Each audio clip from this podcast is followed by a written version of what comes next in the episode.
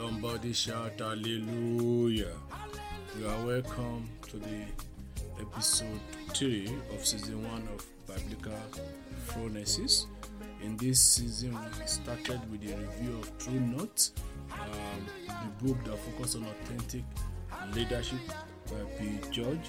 Uh, we have addressed a range of issues, starting with the raid leader, leader that started well but the raid.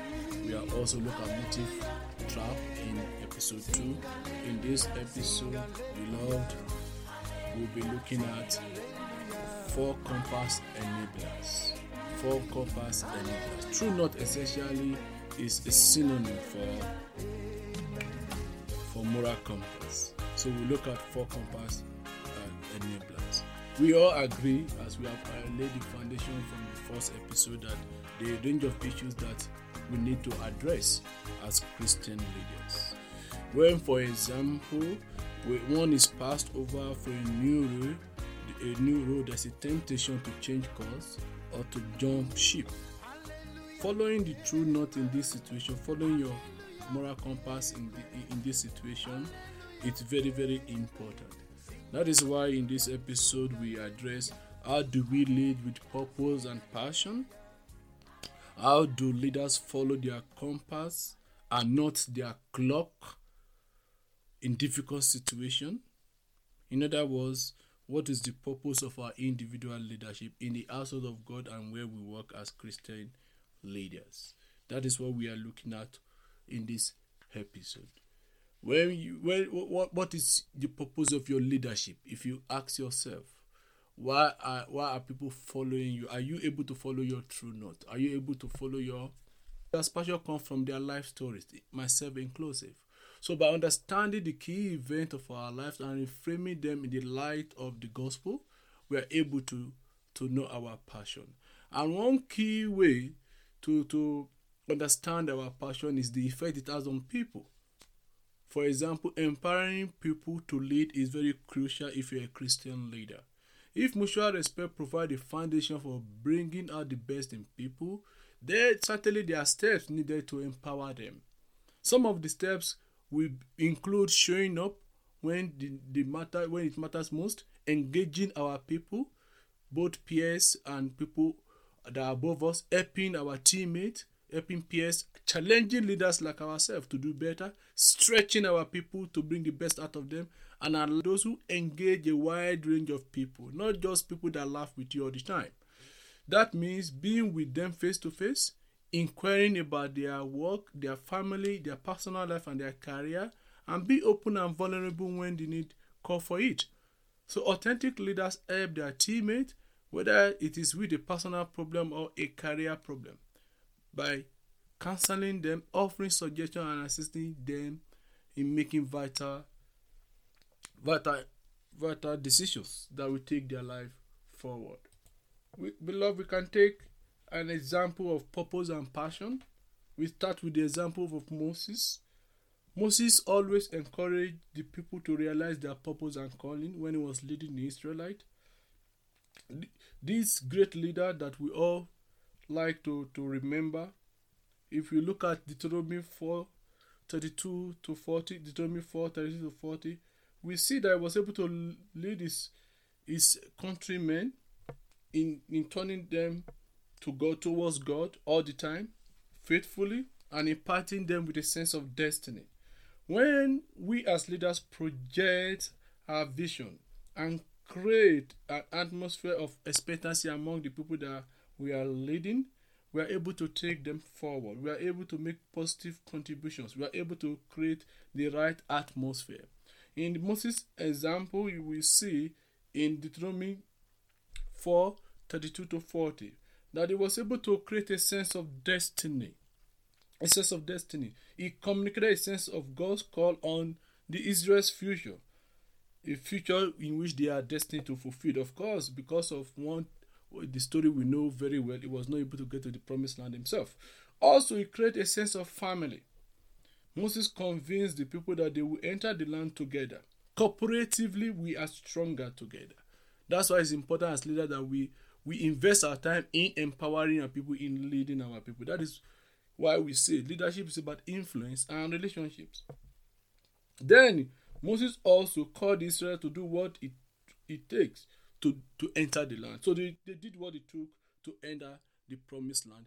They paid the price. The Israelite pays the price. So number one enabler of of uh, of of our moral compass is knowing our purpose. Knowing our purpose. Knowing our purpose. Also knowing our purpose implies that our purpose is closely aligned to our passion. Beloved when we look at hebrews 12 hebrews 12 verse 1 to 3 we understand that when we have passion when we have purpose we must run it with passion. It's it that that particular text develop the theme of endurance. It, it, we we already know from verse level of hebrews that there were men of and women of faith that made it because they were passionate about their cause about what god has asked them to do so if the if the key to purpose is, is passion, we must also not lose our perspective as leaders. So we have to consider three things as leaders when it comes to running with passion. We have to consider who we are leading and why we are leading. What is our motive, like we said in the previous previous episode. Then we have to consider ourselves as well. We have to consider Jesus are we leading like Jesus? Are we running our race like Jesus? Jesus ran his own race and endured hardship by fixing his eyes on the reward. Not earthly reward. We must follow Jesus' example when we are leading. We must have a determined attitude when we are leading. We must have a determined attitude in order to stay on the mission. So, number three enabler is staying on the mission. Even in difficult situations. Even when we are posted outside of our comfort zone, we have to stay on the mission at all time in order for us not to lose our way, not to lose our true north. If we take an example of Apostle Paul in Philippians 1, Philippians 1, 12 to 18, 12 to 18, Apostle Paul might have been forgiven had he choosing to take a little sabbatical as he sat in prison, awaiting his trial. Yet he used this opportunity to advance the gospel. If you look at Philippians 1 12, Philippians 1 12. So it, it, there is a, a personal sense of purpose in the way Apostle Paul Apostle Paul moved about with preaching the gospel. He kept us smiling, he kept on encouraging, even in difficult situations. He understood that leaders can either surrender to circumstances or they can surrender to a cause that is greater than them. So he, he, he moved with he moved with purpose, he moved with passion. So we need to consider as leaders if our purpose is what is motivating us. If our purpose will keep us keep our priorities straight at all time. If our purpose is able to develop our potential if our purpose will give us power to live in the present, present even as we fix our eyes squarely on making it to heaven. And if our purpose will help us to evaluate our progress in our work with God, are we imparting people around us? Which this this self-reflection as leaders now mandate that as leaders, every one of us we must not shy from checking ourselves from time to time and First Peter 5 1 to 4 gave us example of how we can conduct a leadership check in this context. Beloved, the leadership check touch upon our motive again. Motive is so crucial to leading. Anyway, we are we are we find ourselves in, in any role. If you look at First Peter 5 1 to 4, we see here that at the end of his first letter, Peter provided a motive check for us as leaders. He, he calls us to lead and serve voluntarily. He called us not to ensure that we do not serve a selfish gain. Rather, we must be eager to do God's will wherever we find ourselves. We must not be so so eager to, to, to get ahead of every person as if we are in a competition where one the, the strongest the, the strongest must survive. So he, he, we must serve as an example, not as an overlord to anyone. So as leaders, we must conduct this leadership check from time to time. We must ask ourselves when we lead, do we remember the suffering of Jesus Christ? When we make decisions, will Jesus will do will Jesus do the same? We have to be constantly aware. We have to constantly reflect on that. When we shepherd, we shepherd a flock. Do we do it out of a sense of obligation or privilege? I repeat that check again. Do we do it as a sense of obligation or a privilege? And when we serve, are we motivated by the will of God or that of men? Or are we motivated by stomach infrastructure, as we say it in Nigeria? When we minister, are we driven by personal gain or godly passion? Personal gain, so that when something happens, we refer to ourselves instead of referring to Christ, so that people, the goodwill that should be, the direction of, of our congregation that should go to Jesus Christ comes to us, and people come to give us brown and white envelope. And when they don't do that, we take we take offense. When we are influencing others, do our life reflect the life of Jesus Christ? Is it providing an example? And when we are sacrificing, are we able to wait for the reward from God? Or we are fighting ferociously for immediate payback from either the organization or the people around us? These six leadership are very, very crucial. We can find them in Maxwell Leadership book. It, it is important as leaders for us to be reflective. So if you look at four enablers that we have shared in this episode, know your purpose for leading, run with passion, have godly perspective about your purpose, stay on the mission as Apostle Paul did, Philippians chapter 1, and conduct leadership check from time to time so that you can stay on course. And so, beloved, our wisdom quote for this episode, the first one is taken from Proverbs 19:21. Proverbs 19:21 that says, "If you can make many plans, but the Lord purpose will prevail."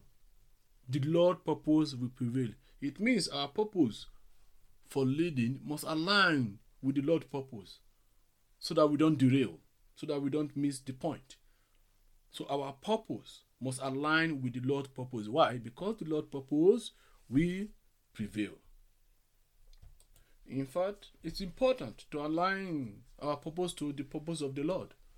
Because when we look at our, uh, the second wisdom quote for this episode in Psalm 33, verse 10, it says, The Lord brings the counsel of the nations to nothing, and he makes the plans of the people of no effect. So our plans must align with God as ordained. Therefore, our public uh, our biblical phronesis practical wisdom for this episode implies that as Christian leaders, we must not follow the clock. We must not be moved by situations or circumstances or events.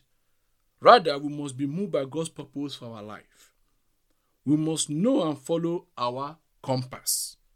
We must run our race with passion, purpose, and the right perspective of God. We must stay on the mission like Apostle Paul and Jesus Christ did. And more importantly, we must routinely conduct leadership check, the six check that we have outlined in this episode. Then we have to have at least three core leadership qualities. We must be focused. For example, Jesus Christ helped Peter to regain his focus. You can read John 21. When Peter was in difficult situation. That is why effective ministers, workers, and pastors should be people that are focused to have impact. The impact will not be that for personal gain. Then, passion will help us to locate our purpose. We have addressed that very well. Effective ministers of God must lead with purpose and passion. We must also remember that positive attitude will strengthen our purpose. You know, Jesus Christ speaking on asking and receiving in, Ma- in Matthew 7 7 to 12 implies that positive ministers of God must communicate confidence, hope, and excitement to inspire the people around us, especially people that are that we are leading. Beloved, our final quote for, for the episode says, Don't push your most loyal people to the point that they no longer care. Because if you do, you run the risk of pushing away great talent while settling for mediocrity. That is from leadership first. Let us pray.